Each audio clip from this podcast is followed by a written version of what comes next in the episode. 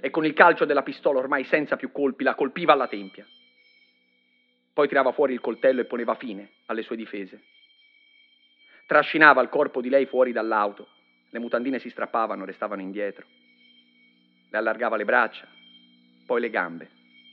Ex crucior, ancora una volta, messo in croce. Fermiamoci un attimo. Odi et amo. Nella nostra terza puntata abbiamo potuto ascoltare i pensieri della vittima del mostro in quella notte di settembre del 1974, Stefania. I suoi pensieri, le sue parole scritte sul suo diario e che noi, grazie alla toccante interpretazione della bravissima Matilde Vannucchi, abbiamo deciso di riportarvi letteralmente e senza edulcorazione alcuna. La scelta nostra di mantenere una così terrena veemenza nelle parole della ragazza è stata dettata dalla volontà di rappresentare le povere vittime di questa vicenda proprio per quello che erano. Giovani, giovanissimi ragazzi, fidanzati, alle prese con le loro adolescenziali paure e passioni amorose. E siamo sicuri che più di uno di voi che ci sta ascoltando, in quelle parole di Stefania un po' si è riconosciuto. La dinamica del delitto del 1974 porta e ci trasporta in una scena del crimine feroce. Il modus operandi, diversamente da quello che abbiamo potuto analizzare nei primi due episodi del podcast in ordine al delitto di Scandicce del 1981, quindi pensiamoci, sette anni dopo a quello di cui stiamo ora parlando, risulta maggiormente disorganizzato, frenetico e a tratti anche confuso. Per prima cosa dobbiamo notare come l'abilità di sparo dell'assalitore, dell'offender, sia qui maggiormente maldestra. I colpi d'arma da fuoco sono indirizzati alla rinfusa, in zone non vitali, più volti a colpire tante volte in più punti nella speranza di, di uccidere, ecco. Non ad uccidere mirando, come farà nel 1981, alle zone del volto, della nuca e del petto, le zone vitali. Difatti, in questo delitto, come abbiamo potuto ben ascoltare purtroppo, l'offender finirà ai colpi prima di poter ottenere la morte delle sue vittime tanto che la povera Stefania, che ha lottato e resistito fino all'ultimo per poter aggrapparsi a quella vita di cui così tanto aveva parlato nei suoi diari, sarà finita a colpi di arma bianca, di lama. Ed appare allora manifesto che questa irrequietezza balistica possa essere dovuta al fatto che, diversamente al delitto di Scandicci del 1981 di Giovanni e Carmela, di cui abbiamo parlato nelle prime due puntate, questa volta il modus operandi si è contraddistinto per una modalità di assalto caratterizzata da maggior frenesia, comportando anche un'apertura dello sportello lato guidatore della macchina dove erano appartati i ragazzi, da dove poi ha esploso i suoi colpi di beretta calibro 22 e che ha quindi certamente allertato l'apertura dello sportello le vittime sulla presenza di un estraneo. E questa allerta sulla possibile presenza di un estraneo, a maggior ragione nel delitto del 1974, poteva essere data dal fatto che la vegetazione attorno all'auto, come per il delitto del 1981, non prevedeva una folta presenza di arbusti, di cespugli, atta a nascondere il corpo di una persona. Pertanto l'assassino anche qui è stato costretto a percorrere molti metri dal punto di un suo possibile nascondiglio fino all'auto dei ragazzi, per poi aprire lo sportello, dargli quindi la, un segno della loro presenza, alla quale loro ovviamente hanno reagito istintivamente. È curioso, anzi, forse mica tanto, che nel delitto di Scandicci del 1981, di cui vi abbiamo parlato nelle nostre prime due puntate, forse memore delle difficoltà avute nel delitto di sette anni prima, cioè quello del 1974, l'offender abbia preferito concentrarsi su un attacco a sorpresa, cioè sparando da oltre il finestrino, senza aprire le portiere, celandosi quindi alle sue future vittime o presentandosi a loro come abbiamo già detto, come una guardia, magari con una pila puntata, chiedendoli magari che cosa ci stavano facendo in quel luogo lì all'aperto, anzi di rivestirsi e di andarsene via, così da fargli abbassare la guardia in modo da coglierli di sorpresa, tanto che come vi abbiamo raccontato, il povero Giovanni, la vittima maschile, sarà colpita alla nuca mentre era voltato.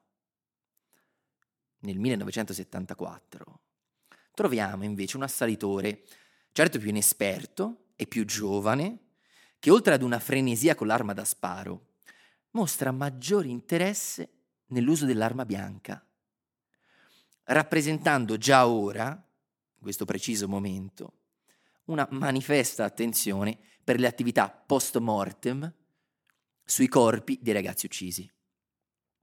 Anche qui, difatti, come nel delitto successivo, si rinvengono quelle ferite d'arma bianca inflitte post mortem sul ragazzo, anche per assicurarsene la morte, e sulla giovane, in quella sua prima espressione, che proveremo poi a decifrare con fatica nel corso dei nostri incontri, del suo macabro rapporto con il corpo femminile.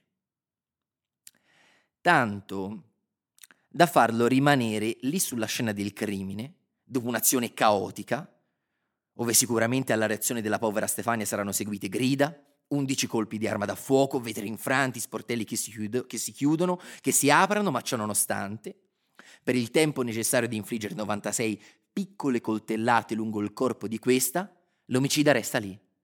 L'offender si ferma, non fugge anzi, vi rimane, e non per un tempo banale, anzi, rappresenta quello tempo essenziale ad assicurarsi una possibile fuga. Ma non per l'offender, per il mostro. Lui rimane lì, sulla scena, trascina la ragazza fino al retro dell'auto e lì, aprendo le gambe e braccia, le pratica le 96 piccolissime coltellate, quasi delle ferite d'assaggio, dalla profondità variabile dai pochi millimetri al centimetro lungo tutto il corpo. Qui non vi saranno eccessioni, no, ma solo la concentrazione. Si potrà poi vedere una precisa delimitazione della zona pubica, che sarebbe poi diventata oggetto delle sue scissioni sette anni dopo. Quindi una lama che per 96 volte, dal sottomento fino più o meno all'interno coscia della giovane, costella il suo corpo di queste piccolissime coltellate. È un'attenzione esplorativa, quasi intima, espressione certo di una capacità dell'offender di modulare la propria emozione dalla frenesia dello sparo e dell'azione omicidiaria, feroce, nel caso di Stefania, con le profonde coltellate che ne provocheranno la morte, alla delicatezza, alla calma, con cui percorre il corpo della ragazza con quel leggero assaggio di lama. L'offesa estrema, che creerà un quadro quasi figlio di quel nudo bucolico, proprio di quell'arte di, dei vicini uffizi, la donna immersa nella natura, è rappresentato da quel tralcio di vite, strappato al filare poco distante ed appoggiato, senza offesa alle pareti interne, all'interno della vagina della ragazza. Il significato di questo gesto, qua unico, e che non sarà ripetuto nel delitto successivo, è da ritrovare non in una maggiore offesa, ma nella proiezione di una immagine, di una figura, di un quadro intimo all'omicida, che proprio in ragione forse della sua maggior giovinezza o inesperienza, non riesce a scindersi dall'omicidio stesso e si confonde con esso e ci porta dentro le sue angosce, i suoi pensieri, i suoi demoni, le sue passioni, e la sua follia. E quel quadro, quello che lascia, ne è una perfida dimostrazione. Ora, però, dobbiamo tornare nel 1981 e lasciare Pasquale e Stefania lì, dove li abbiamo ritrovati, perché non facciamo in tempo ad accorgersi di loro che già nel 1981 ad ottobre, a pochi mesi dal delitto di Scandicci di Giovanni e Carmela, altri due fidanzati, Stefano e Susanna, in un giovedì sera, avevano deciso di fare l'amore. Sono sicura che presto tra noi due finirà. Siamo troppo diverse. Fai quello che ti pare.